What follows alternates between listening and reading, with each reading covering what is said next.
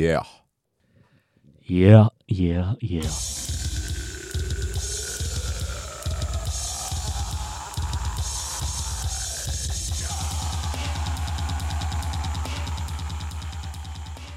Mukavaa päivää, iltaa, aamua tai yötä teille, hyvät kuulijat, ja tervetuloa kuuntelemaan PS Tykitellään popmusiikkipodcastia. Minä olen Oskari Onninen ja seurassani on täällä yllättäen Niko Vartiainen. Kuten tähänkin asti, podcastista voi tykätä kaikenlaisissa kanavissa ja siitä voi levittää sanaa ja jopa meidän hienoa soittolista, jossa on jaksot ja niiden suositukset kerättynä, niin sitäkin voi kuunnella ja tilata Spotify-palvelussa. Muistakaa lähettää meille kysymyksiä ja kommentteja, mutta erityisesti kysymyksiä kauden päätösjakson huippuhauskaan ja viihdyttävään kysymys- ja vastaus extravaganza populaarimusiikkipodcastiin. Tämmöinen pidetään, mikäli kysymyksiä tulee. Ja vaikkei tuiskaan. Ja tosiaan suunnitelmissa on, että seuraavan kauden päätösjakson jälkeen jatkamme säännöllisen epäsäännöllisesti podcastien puuhaamista läpi kesän, koska mitäpä nyt muuta kotona ja korona kesänä ihminen saattaisi tehdä kuin nauhoitella podcasteja. Kyllä. Oskari, aloitellaan lämmittelykysymyksellä. Miten hyvin Alman levy on otettu vastaan kansainvälisissä musiikkikritiikeissä?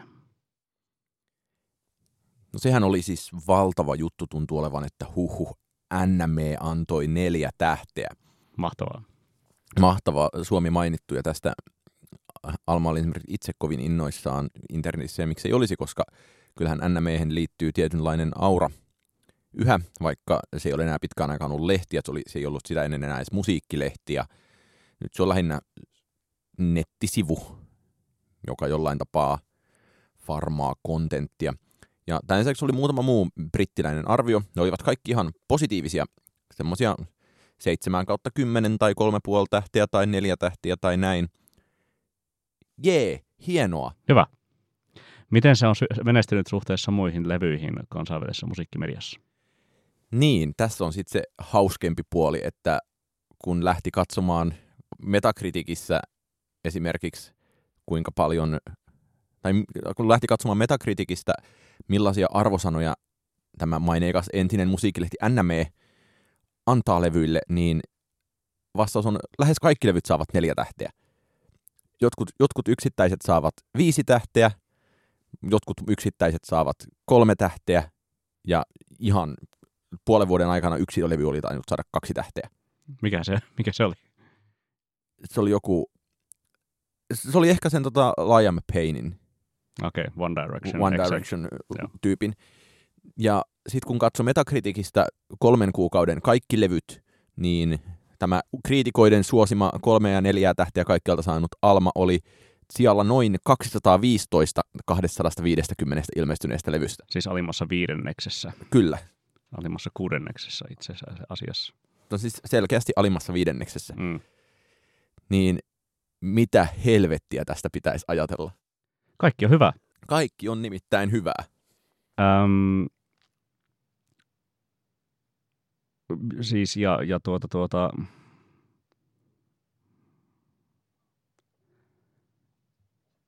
Niin, vähintäänkin voi siis sanoa, että melkoinen inflaatio käy nyt arvosanoissa, jos... Paljonko se luku oli? 73? Se oli 72 tai 73/100 oli niin. Metascore. Almalla. Ja sillä jää silti alimpaan 5. selvästi, niin mitä on tapahtunut arvosanoille, tai siis arvosanoista keskustelu on sinänsä vähän postimerkkelyä itsessään, mutta että niin kuin, onko musiikki niin hyvää nykyään, että alle 4 tähden arvosanoja vaikea antaakaan? Onko se tosiaan näin?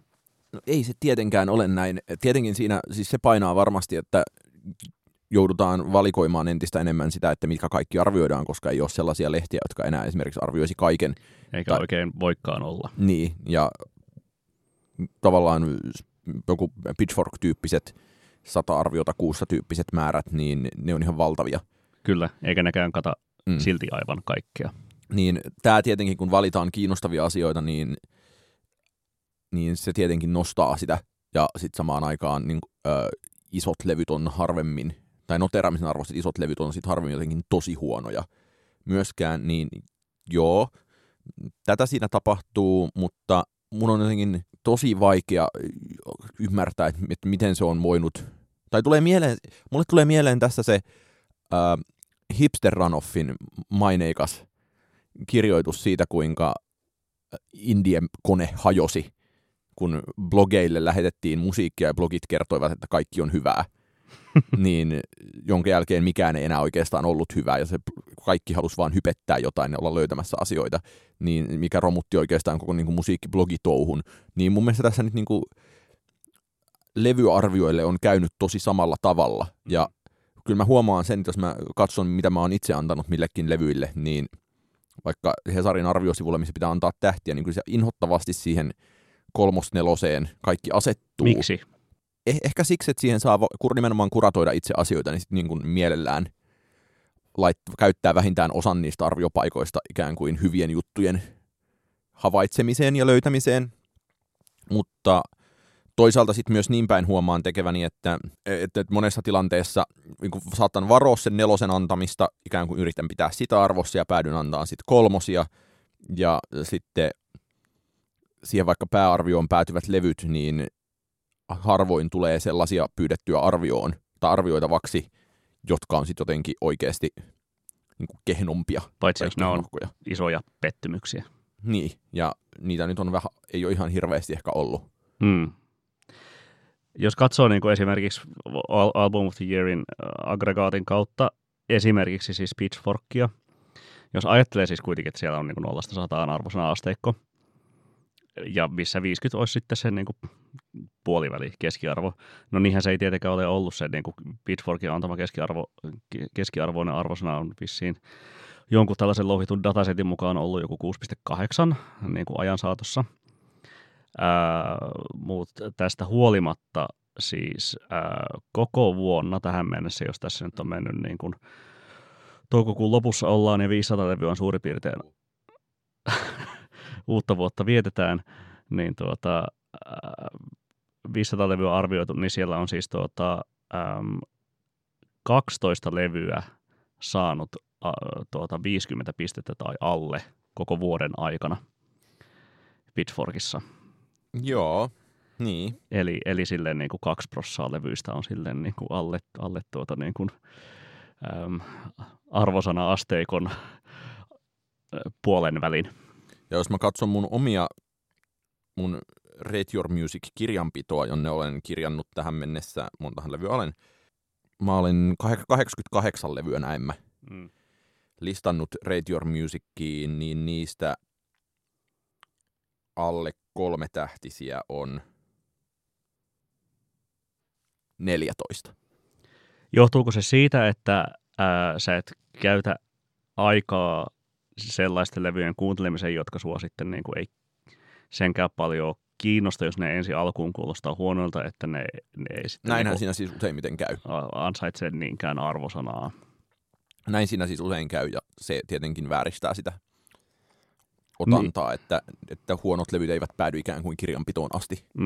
Huonot levyt vain unohtuvat tai jäävät niin. Niin kuin jonnekin hautausmaalle, eivät tuomittavaksi. Tähän siis aihepiiriin liittyy oikein mainio artikkeli, joka oli Ringerissä hiljattain liittyen Pitchforkin maineikkaaseen ja pelkoa ja kunnioitustakin herättävään 10.0 arvosanaan, jota siis sivusimme tuossa reilu kuukausi sitten Fiona Applen yhteydessä, kun sille Fetch the Bolt Cutters-levylle jaettiin sellainen ensimmäistä kertaa melkein 10 vuoteen. Ja siinä siis Pitchforkin nykyinen päätoimittaja Puja Patel sanoi, kuinka hän on itsekin sitä mieltä, että täytyisi käyttää sitä arvosana-asteikon joo, myös yläpäätä, mutta kyllä niin kuin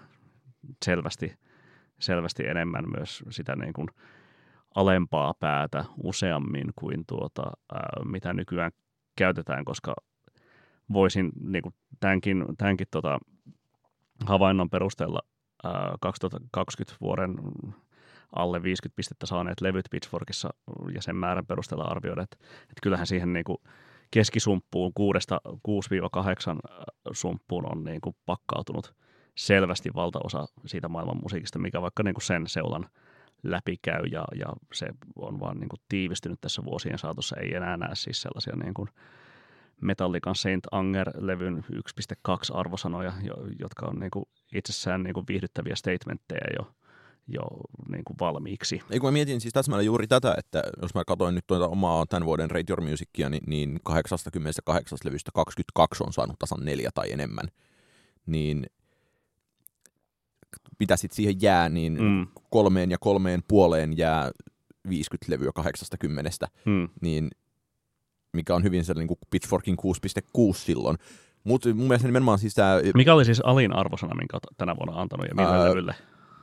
1.5 Iida Paulille ja Kalle Lindruutille. Sen jaksoit kuunnella. Joo, arvioin sen, mutta se ei ollut ihan, melkein annoin lehdessäkin 1, mutta se ei ollut ihan niin huono. Mutta niin itse asiassa Lyytille annoin myös 1.5, ihan hirvittävä levy.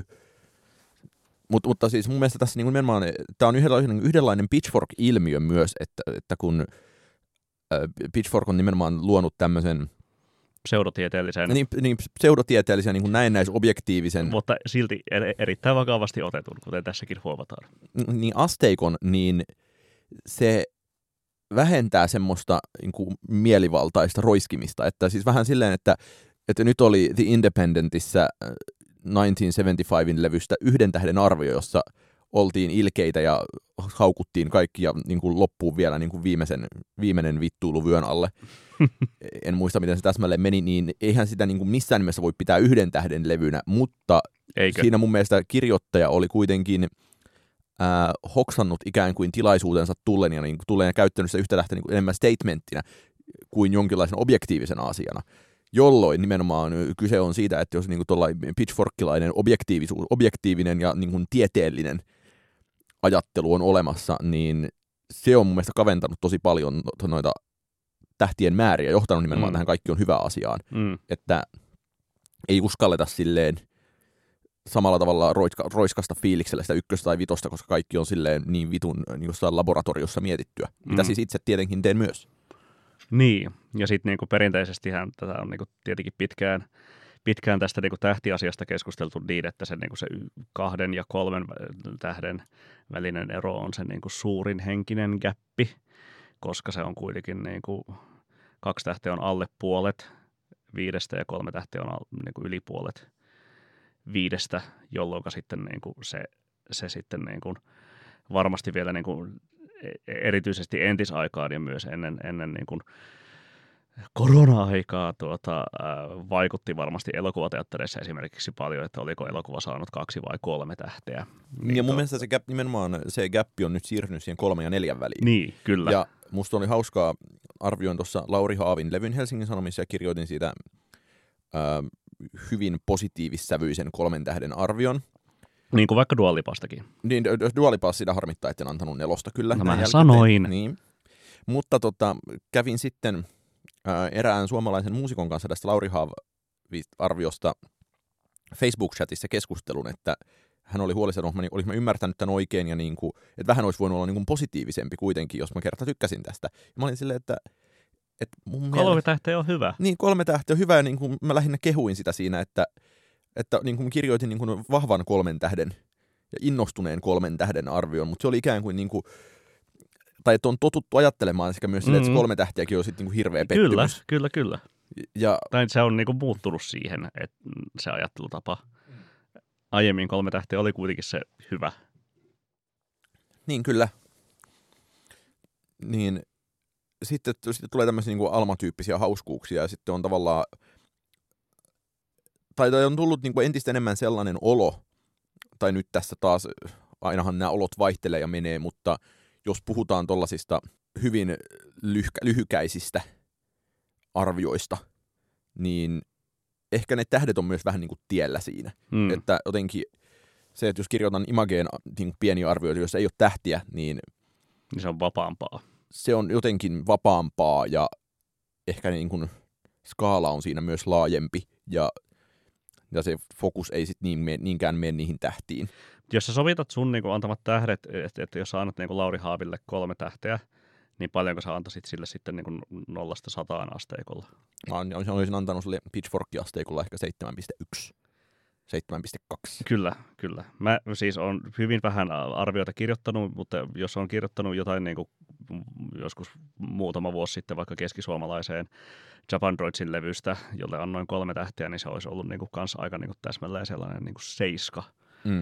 Joka kuitenkin on sitten niin kuin niin sanotusti 3.5 tähteä, joka lainausmerkit heiluu täällä, pyöristyisi se, niin kuin 4, mutta eihän se niin tapahdu ja se niin kuin mentaalinen kuva siitä se, niin kuin 7:sta on hämärtynyt tämän tällaisen niin kuin sen runsaan viljelemisen myötä. Myös siis niin kuin että jos voi sanoa silleen, että niin kun Pitchfork on maailman vaikutusvaltaisin musiikkivediä todennäköisesti nykypäivänä, niin se on sitä sekä niin kun musiikin leviämisen suhteen, mutta toisaalta myös sitten niin kun, maailmanlaajuisten musiikkikriitikoiden käyttäytymisen suhteen. Niin ja se on ehkä myös samaan aikaan miettiä, mitä niin kun britannialaisille musiikkilehdistölle on tapahtunut, niin onhan se sellainen tietynlainen niin kuin hyvin särmikäs ja tiukka brittiperinne, niin kuin vittumainen, tai vittu ja wittimäinen perinne, niin tämmöinen niin kuin pitchforkilainen professionalismi on ikään kuin kaatanut sen. Niin, kyllä. Siis yksi varmaan paras levyarvio, jonka on tänä vuonna lukenut, on ollut Quietuksen arvio Tame Impalan Slow Rush-levystä, jossa sivalleltiin kyllä arvottomasti siitä niin kuin laulun kirjoittamisen tylsyyttä, mitä sillä levyllä on, että jos niin kuin, Kevin Parker on niin perfektionisti, niin miten hänen niin kuin kappaleensa ovat niin saatanan tylsiä. Ja musta oli siis hauskaa, että mitä uudessa Soundi-lehdessä on 51 arvio, joista 4 on alle 3 tähtisiä. Niin eikö se mennyt niin, että siis niin kuin 51 arvio, joista 3 on 5 tähden ja 3 on 3 tähden? Joo, ja sitten on niin kuin ruusut saanut 2 tähteä tässä massassa. Niin, mitä 3 2 tähden arvioita ja sitten loput on tyyliin 4. Että kaikki on hyvää. Ja se oli siis niin kuin sivutaan vielä siis niin kuin tässä lopun tiimoilta siis sitä Ringerin mainiota artikkelia, koska siinä siis niin kuin avattiin mun mielestä niin kuin ansiokkaasti sitä prosessia, jota sitten niin kuin, jolla nämä niin kuin arvosanat syntyvät, että esimerkiksi siis Jen Peli, joka kirjoitti tämän Fiona Apple-arvion, oli niin kuin, ei itse tiennyt, että niin kuin paljonko se levy tulee sitä arvosanaksi saamaan, mutta hän itse sanoi kirjoittaneensa sen arvioon kuin, että se saisi 10. Hän ei sitä voinut tietää, ja se jossain sitten niin kuin konsiilissa tai jossain, missä valkoista savua niin kuin alkaa sitten jonkun ajan jälkeen nousta, niin sitten siellä se arvosana sille tuupataan. Ja kyllähän siis niin kuin monista rakastamani Ian Cohenin arvioista paistaa se, että hän kirjoittaa ne niin kuin emo-levy saisi 9.5. Niin. Ja loppujen lopuksi se niin arvossa on 8.0. Ja tämä mun mielestä liittyy tosi niin kuin oleellisesti siihen, mitä on joskus itse puhunut, että niin kuin tekstiarvio on niin kuin erillisiä työkaluja. Kyllä. Ja se, että mun mielestä on niin kuin erinomaista niin kuin journalistista työtä ulkoistaa niin kuin, tai erottaa kirjoittajan pisteiden määrä. Kyllä. Tätähän siis harjoitettiin niin kuin, esimerkiksi aika Coke Machine Glowssa. Se oli mun mielestä tosi mielenkiintoinen heidän ratkaisunsa silloin, kun se saitti vielä pyöriä ennen kuin he luopu sitten näistä numeerisista arvosanoista, että jaettiin siis, oli kirjoittajan oma pistemäärä ja sitten oli niin kuin yhdistetty pistemäärä niin kuin jonkun tällaisen niin kuin toimitusneuvoston yhdessä päättämänä. Ja se oli siis silleen niin kuin mielenkiintoista suhteuttaa sitä niin kuin sekä musiikkia että sitä tekstiä että sitten sitä numerista arvosanaa tai arvosanoja. Mulla oli joskus sellainen, ehkä nuorkan aikaan sellainen ihana fantasia siitä, että oispa, kun kaikki varmasti muistaa nyt liitteen Rip Vaan kriitikon valinta tähtitaulukon, niin että olisi ollut sellainen esimerkiksi Nuorgamin kirjoittajien viikoittain vaihtuva, niin kuin tässä annamme pisteitä uusille levyille. Joo, se olisi ollut, upeata, ja mä muistan siis, tästä keskusteltiin kovasti silloin eräänkin 95 pistettä Nuorgamissa saaneen suomalaisen post-rock-yhtyeen kohdalla, että pitäisikö tätä nyt sitten niin kuin muodostaa jotain niin kuin neuvostomaisuutta tähän, koska tiedetään, miten vakavasti ihmiset nämä arvosanat sitten mahdollisesti ja parhaimmillaan ottaa. Niin, mun mielestä tavallaan neuvostomaisuus, siis sillä voisi pelastaa sen, mitä enää pelastettavissa on, koska kyllähän tämä Alma Metacriticissä keissi, tai että niin kuin positiivinen 3 tähteä tuntuu dissaukselta keissi, kertoo aika traagista kieltä sitä, että onko nämä oikeasti enää mitään väliä. No ei oo. Niin, ja siis, siis sehän oli myös syynä tämä, että niinku numerot ja arvosanat tuntuu pahalta sille, että Resident Advisor, tämä konemusiikkisivusto, sitten luopui numeerisista arvosanoista, mikä sitten ainakin kyllä niinku lukijana itseäni on harmittanut ja tylsistyttänyt sitä saittia aika suurissa määrin. Toisin sanoen siis niin kuin, mitä tahansa tässä niin kuin tapahtuukin, niin älkää maailman musiikkikriitikot ikinä luovuko niistä numerisista arvosanoista. Terveisin lukija. Minkä arvosanan tai kuinka monta tähteä sä antaisit tälle meidän segmentille? Odotuksiin nähden 4. Huhhuh. Entä sä? Ehkä 3,5. 72/100. Mennään seuraavaan aiheeseen. Toivottavasti tämä on parempi kuin se edellinen. Tästäkin voi nimittäin syntyä odotuksiin nähden parempi arvosana. Saa nyt nähdä, mitä tässä tapahtuu. Lähdetään nimittäin matalalta rimalta. Puhutaan uudesta hittikappaleesta, joka on Eerinin julkaisema. Mitä me ei puhutakaan Arttu Wiskarista? Ei vielä. Mitä sitä sä haluat niin Eerinin uudesta hittikappaleesta? No mä haluaisin kysyä, siis niin esitän kysymyksen ihan itse niin kelle tahansa, joka tätä kuuntelee. Mutta Oskari, sinulta, että se on julkaistu viime viikolla ja on nyt Spotifyn kuunnelluin kappale Suomessa. Miksi? Koska se on Sannia boomereille. Yhtenä sunnuntaina on kappaleen nimi, ja siinä on kyllä vedetty täysin Sannin pelikirja Radio Novan soittolistalle tai Iskelmäradioon, ja Iskelmäradiossahan tämä kappale on nyt ainakin tähän päivään mennessä kerännyt noin 50 kaikkinensa noin 80 Suomessa keräämästä radiosoitosta. Asteikolla 1–10 tai 0–100, kuinka koivusipilöitynä sä tätä kappaletta pidät? 8.7/10. Koivusipilä. Kyllä, erittäin.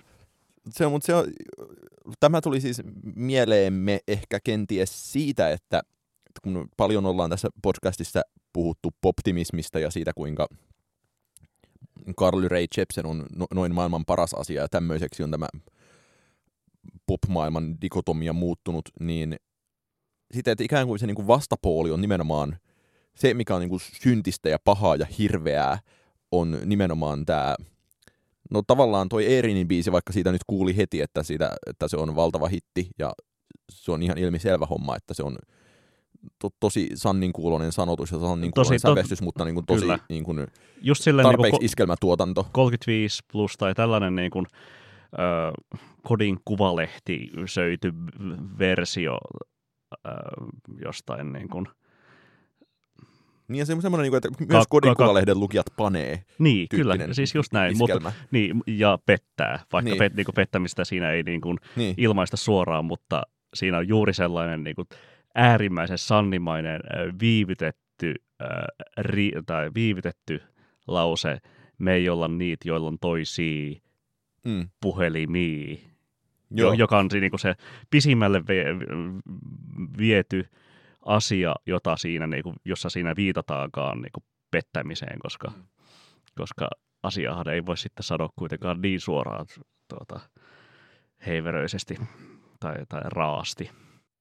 Niin kyse on mun mielestä paljolti siitä, että kun se vastakkainasettelu oli joskus rockin ja popin välillä ja sitten pop oli paha juttu, niin nythän kyllähän tämä meidän ajankohtainen analyyttinen analinen popmusiikkipodcast on aina silloin tällöin nostanut vahvaa niin kuin iskelmävihaista päätään täällä. Ja että katsotaan, niin kuin mikä on niin kuin vastenmielisintä sontaa, mitä Suomessa tehdään, niin se on niin kuin Elastisen nämä uudet Jack Johnson-biisit. Niin, siis tällainen niin kuin Jack and Jones-vave nostanut, tai siis Elastinen hypännyt suoraan niin kuin Jesse Kaikurannan aikanaan vahvasti omimaan Jack and Jones-vaven suuntaan ja luonut tällä niin kuin myös Suomessa varmastikin maan suurimpia radiohittejä tänä vuonna olleen epäröimättä hetkeekään kappaleen, joka on kuitenkin siis tosi tällainen niin kuin pyhimyksen jättiläinen, mutta vielä laimeempänä. Vielä niin kuin pehmeämpänä ja kevyempänä sinne autoradioihin tehty. Niin se, että miten tässä nyt ollaan päädytty siihen, että tämä on sitä kamaa, jota me vihataan tavallaan. Tai niin kuin, toisaalta myös ehkä niin päin, että viha, vaikka se tälleen purskahtelee välillä täällä podin kästissä, niin ehkä se viha on myös niin kuin aivan niin kuin liiallinen tunne, mitä tollainen musiikki voi aiheuttaa, vaan se on pikemminkin niin kuin yhdentekevintä kampetta, mitä on oikeastaan olemassa. Just niin kuin, mun mielestä Elastisen sekä supervoimia että tämä epäröimättä hetkeekään niin kuin parhaina esimerkkeinä, ja ei toi Eerinkään nyt ehkä kauas jää. Niin, tämä on siis niin kuin just se, että miten niin kuin poptimismi on siis kehittynyt jo sellaisena toissa vuosikymmenellä ja varsinkin viime vuosikymmenellä siihen, että ja saanut niin kuin paljon enemmän jalansijaa musiikkikritiikissä, ilmiö, josta me ollaan toki tosi paljon puhuttu. Ja siis pohjimmiltaan siinä on just niin kuin kyse toki siitä nähdäkseni, että yhä laajemmin, yhä useammat musiikista kirjoittavat ihmiset onneksi, ja kyllä minä mukaan lukien, niin on alkaneet arvostaa suuremmin sitä, millaisia kiinnostavia ja oivaltavia juttuja suurelle yleisölle häpeilemättä kohdistetussa popmusiikissa voidaan tehdä, ja on tehty ihan siis niin kuin niistä asioista, mistä me vaikka Switch No Pop kirjan yhteydessä puhuttiin liittyen Britney Spearsin Oops, I Did It Again -kappaleeseen, tai toki siis niin kuin Carly Chapsenin Call Me Maybeen tai ihan niin kuin mihin tahansa näistä mainioista esimerkkeistä, mutta sitten niin kuin se, että niin kuin Elastinen tai Eerin tai vaikka ehkä niin kuin Ed Sheeran isoimpana kansainvälisenä esimerkkinä on sitten kuitenkin sellaisia, joilla niin kuin ei ole tuotannossaan hirveästi sellaista niin kuin oivaltavaa, kiinnostavaa, kekseliästä kampetta, vaan tosi siis silleen niin kuin Dressman mitoitettua kampetta vailla niin kuin yllätyksiä, joka niin kuin tekee varmasti kauppansa ja tuottaa hyvän fiiliksen matkalla pankkiin, mutta ei niin kuin palkitse kriittistä kuulijaa sen enempää. Mulle tuli tästä nimenomaan näistä tämmöisistä suomalaisista uusiskelmähiteistä mieleen sellainen vajaan 10 vuoden takainen keskustelu, tai ehkä muutama kolumni, mutta silloin Guardianissa kirjoitettiin paljon, kuinka vallalla on the new boring, ja kuinka kaikki on muuttunut niin beigeksi. Niin, jossa Ed Sheeran oli myös mainittu. Ed Sheeran oli, ja sitten niinku Adele kuului siihen, ja tavallaan muun kulttuurin puolella, kun niinku Downton Abbey kuului siihen. Niin, no se on kyllä tylsä. niin mun mielestä tässä on kyse niinku tämmöisestä niin kokonaisestetiikasta, joka on saanut koko ajan enemmän valtaa. Ja sitten en tiedä, mistä tuli mieleen, mutta tuntuisi jotenkin ihan, siis okei, samaan aikaan niin kuin Arttu Wiskari edelleen Nero ja Janne Rintala Nero tässä kategoriassa. JVG Nero. Niin, JVG Nero näissä kategorioissa, koska sinne on pystynyt laittamaan niin kuin jännittäviä koukkuja. Mutta sitten jotenkin kyllä niin jotenkin tähän henkiseen tilaan nähden tuntuu kreisiltä ajatukselta, että joku niin kuin kappale, kuten Pekka Ruuskan Rafaelin enkeli, jonka niin kuin tekstihän on ihan niin kuin samaan aikaan, tai mä en sano mikä niin kuin olisi sopiva niin kuin arvottava sana sille, mutta se, että niin kuin uutispuuroa aamupöydässä, kumpi voittaa karhuvaille. Siis niin kuin se teksti, siinä on niin kuin enemmän kaikkia asioita kuin sille niin kuin albumillisessa Elastista. Tai koko Elastisen tuotannossa, Elastinen on sentään räppäri. Niin tuli vähän sellainen, toki että ei nyt voi yleistää yhden kappaleen kautta, mutta että joskus tämä niin kuin ankein iskelmäpop on ollut myös tollasta. Niin, siis musta on myös niin kuin mielenkiintoinen ilmiö itsessään se, että millä tavalla tämä niin kuin Cheekin jälkeisessä suomalaisessa niin kuin musiikkikentässä tai miten niin kuin Cheekin Vain elämä -visiitti avasi ovet sitten niin kuin hip-hop-musiikille myös jossain tuolla niin kuin iskelmäradioiden soittolistoilla ja millä tavalla sitten niin kuin tällaisen niin kuin suomalaisen kuitenkin. Iskelmähän on lähtökohtaisesti konservatiivinen genre, vielä konservatiivisempi kuin jo valmiiksi konservatiivinen popmusiikki, niin mitenkä sitten siellä tällainen niin kuin Overtonin ikkuna on siirtynyt kuitenkin sitten sisältämään myös tietynlaisen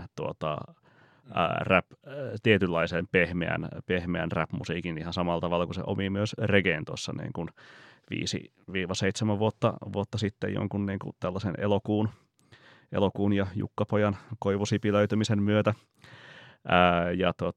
Siis se, että niin kun joku Anna soida Elastisen tuotannosta, niin senhän nyt niin kun sen kaltaista kappaletta esimerkiksi niin kun ei tietenkään voisi kuvitellakaan Elastisen tekevänkään enää nykyään, vaan niin kun tuotanto ja segmentit ja targetit siirtyy sinne, missä sitten niin kun tämä niin kuin iso radiosoittomassa on, minkä nyt tämä epäröimättä hetkeikään ihan kiistatta todistaa. Kyllä mulle tuli siitä Supervoimista aikanaan mieleen, ja se oli myös ihan valtava hitti, että nimenomaan niin kuin mä äsken sanoin, että Elastin jotenkin alkoi Suomen Jack Johnsoniksi, että tämmöisiä niin kuin ukulele valmiita rämpyttelybiisoiden päälle voi niin kuin kevyesti räpätä. Niin, joiden päälle voi kevyesti räpätä, että se on nimenomaan sitä asiaa, joka mahtuu siihen Overtoniin, ja että tämmöinen niin kuin kummallinen, uusiskelmällinen hempeily, niin kuin ihan hirvittävin genre, mikä on olemassa. Sitä on tosi paljon. Ja sitä on oikeastaan samaan tähän niin kuin uusiskelmälliseen settiinhän menee myös tämä nyt tietenkin korona-aikana uusia merkityksiä saanut Elinoran ja Juha Tapio niin kuin aivan hirvittävän opportunistinen Hiljaisia heeroksi, joka on tosi... Mä en ole kuullutkaan tätä. Joo, se esitettiin muistaakseni Linnan jatkoilla ekaa kertaa, ja nyt siitä tuli tällainen Kiitokset etulinjaan -kappale, ja se on muistaakseni Timo Pennasen tällä niin kuin mukavasti kuratoimalla fuusiolistalla suunnilleen niin Suomen 10. suosituin biisi tällä hetkellä. Vau. Wow. Ja soi siis radiossa, jollain, olisiko iskelmäradiossa joka päivä kiitokseksi. No kerro sinä vielä täydennystä, että minkä takia tämä niin kuin, koska olemme kuitenkin tämän kulttuurituotteen historiassa keskustelleet myös ihanasta laimeudesta, kuten Kacey Musgravesista tai mistä tahansa tällaisesta niin kuin, myös niin kuin laimeuden tai toisaalta niin erityisen massakaupallisuuden kriteerit täyttävästä popmusiikista, joka meitä on miellyttänyt. Mutta miksi tämä ei? No kun mä itse asiassa sitä Erinin biisiä tänään kuunnellessani mietin, että periaatteessa tämä ei nyt ole ehkä hirveän kaukana Kacey Musgravesista, ja nimenomaan pohdin tätä samaa kysymystä, että miksi Kacey Musgraves on ihana ja miksi tämä biisi, no ei se nyt niinku puistatuksia aiheuttanut. Joo, mutta... ei. Mutta siinä niin kuin näkee vain ne ja kuulee ne niin kuin tosi niin kuin ilmeiset viitteet Sannin niin kuin 2015 tuotantoon. Ja se, että Sanni sitten kuitenkin liian alt. Niin, et ehkä se tulee sitten myös silleen kontekstilähtöisesti, että jos sä oot iskelmälaulaja, jonka niin kuin kuluttajasegmentti on nimenomaan sen verran vanha, että radio on pääkanava, niin sitten se tuntuu semmoiselta, niin kuin just hakataan kalat tynnyriin ja matkalla pankkiin ja kaikkea tällaista. Niin samaan aikaan, että sitten jotenkin India-kontekstista käsin semmoinen Musgraves-tyyppinen asiahan on niin kuin, tosi freesi juttu. Ja se on niin. Asettuu jollain tapaa ristiriitaan sitten suhteessa sitä niin kuin ympäröivään musiikkiin nähden.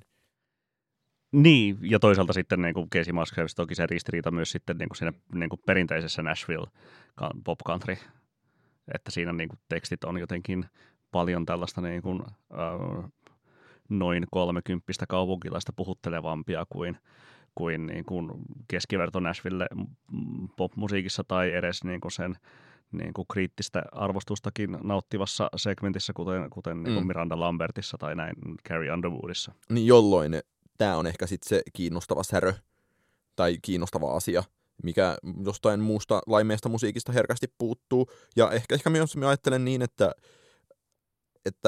jos tuommoisessa niin kuin suomalaisessa iskelmälaimeudessa, että jos niissä niin kuin biiseissä olisi vaikka yksikin silleen nerokkaan hyvä laini, tai sellainen, johon kiinnittäisi huomioon lainina, että onpa nyt niin kuin sanottu asia jotenkin, niin sitten olisi tosi paljon helpompi katsoa läpi sormien sitä niin kuin muuta.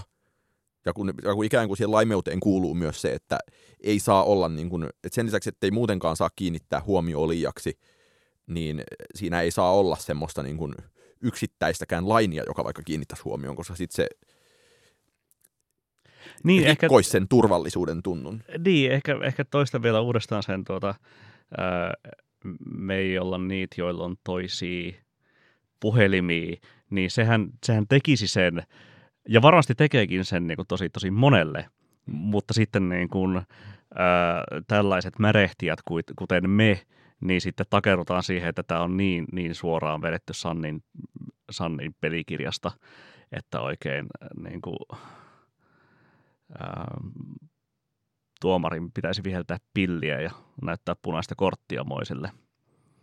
Mutta niin, siis kiinnostavaa olisi myös kuulla niin kuin Eerinin itsensä ajatuksia, koska kyseessä on Eerinin itsensä sanottaminen säveltävä biisi. Joo. Ja Jukka Immosen tuottama, niin että millaisia niinku, millainen moodboard siellä on ollut studiossa tätä varten. Ja niinku, kuinka paljon on tehnyt mieli tuulettaa, että nyt tuli muuten hitti.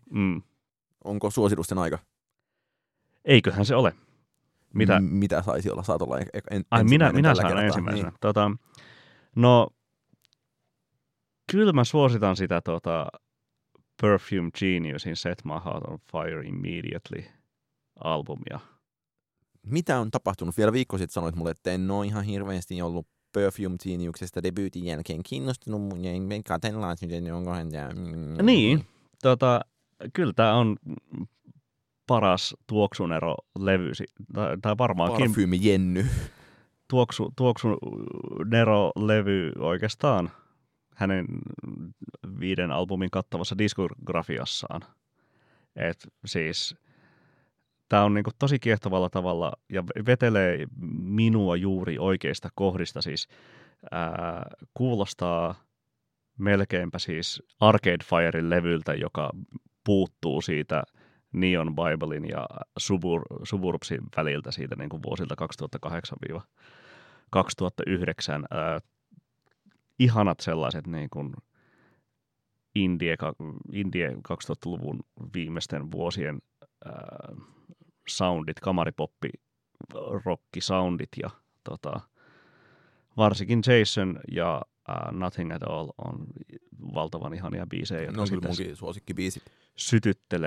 Sytyttelee kovasti, mutta siis ei ole sen Learningin jälkeiset levyt, mitä siinä oikein olikaan, Put Your Back Into It ja No Shape ja joku siinä vielä kanssa oli, jotka ei ole sitten niinku, syystä tai toisesta niin kovasti lähtenyt, koetan palata niihinkin tämän myötä, mutta olen kyllä oikein ihastunut tähän uuteen. Jäntävä, koska mun mielestä se, tai en ole lainkaan niin ihastunut kuin kaikki muut on, ja mä ajattelen siinä jotenkin samantyyppinen kipuasia mulle sitten, että tai mulle niin kuin ikään kuin rinnakkaislevy on se Waxahatcheen tämän vuoden Saint Cloud, jossa niin verrattain tosi indie, tosi lo-fi lauluntekijä ottaa askelia semmoiseen niin kuin suuren amerikkalaisen levyn suuntaan. Ja tässä on kyllä selvästi tehty myös aivan täysin samaa. Niin. Et se oli vähän vaikeaa niin kuin Waxahatcheen kanssa, ja se on nyt ollut vähän vaikeaa tämänkin kanssa, että mä oon kuitenkin niin kuin pitänyt siitä, että Perfume Geniusin biisit on nimenomaan niin kuin maksimaalisen pateettisia, mutta luonnosmaisia ja niin kuin valtavaa ääntä, joka vaan lilluu ja kaikkea tuollaista. Että ikään kuin se muodon löytäminen häiritsee, koska mä olin pitänyt siitä, että sitä muotoa on aika vähän. Niin. Tai että siinä muodossa on ollut puutteita. Niin, ennen oli no shape ja nyt on niin, sanoppa muuta. Shape. Niin. Mitäs sä suosittat? Mä voisin suosittaa lontoolaisen tuottajan India Jordanin For You EP:tä tai minialbumia tai mitä onkaan, jossa on puoli tuntia ja koisko niitä 6 kappaletta. Ja siinä on mahtavalla tavalla kaikki erilainen brittiläinen tanssimusiikki kivassa paketissa. Kuuntelin vähän sitä ekaa biisiä tuossa töiden lomassa, vaikka se kestää vain puoli tuntia, niin jokin keskeytys siinä tuli, mutta siinä oli ihana sellainen Jet Set Radio tai Jet Set Radio Future videopelien musamaailman soundi. No siinä ekassa on vähän silleen just niinku kimalletta ja PC-musaa, mutta sitten ei olekaan sama enää muissa, vaan sitten on ihan niinku menee houseksi ja menee silleen, tai vähän sellainen niinku Jamie XX on tietenkin se henkinen yhteys, koska Jamie XXin musiikki pohjaa myös siihen, että laitetaan kaikki brittiläinen tanssimusiikki samaan ja tehdään siitä jotain omaa, niin tämä menee mun mielestä hyvin lähelle. Sitä ei ole tietenkään niin ehkä design-musaa kuin Jamie XX, vaan on paljon enemmän kaikkea romua ja kilinää ja pihinää, mutta hirveän mukava, kiva, pieni käyttömusiikkilevy. Tässä kaikki tällä kertaa. Tässä. Kiitoksia Oskari Onninen. Kiitoksia Niko Vartiainen. Muistakaa lähettää meille kysymyksiä, tiedusteluita tai mitä kaikkea haluattekaan meidän kysymysvastaus extravaganzassamme kertovan. Teepä sellaisen, tuli kysymyksiä tai ei. Ei muuta kuin PS. Tykitellään.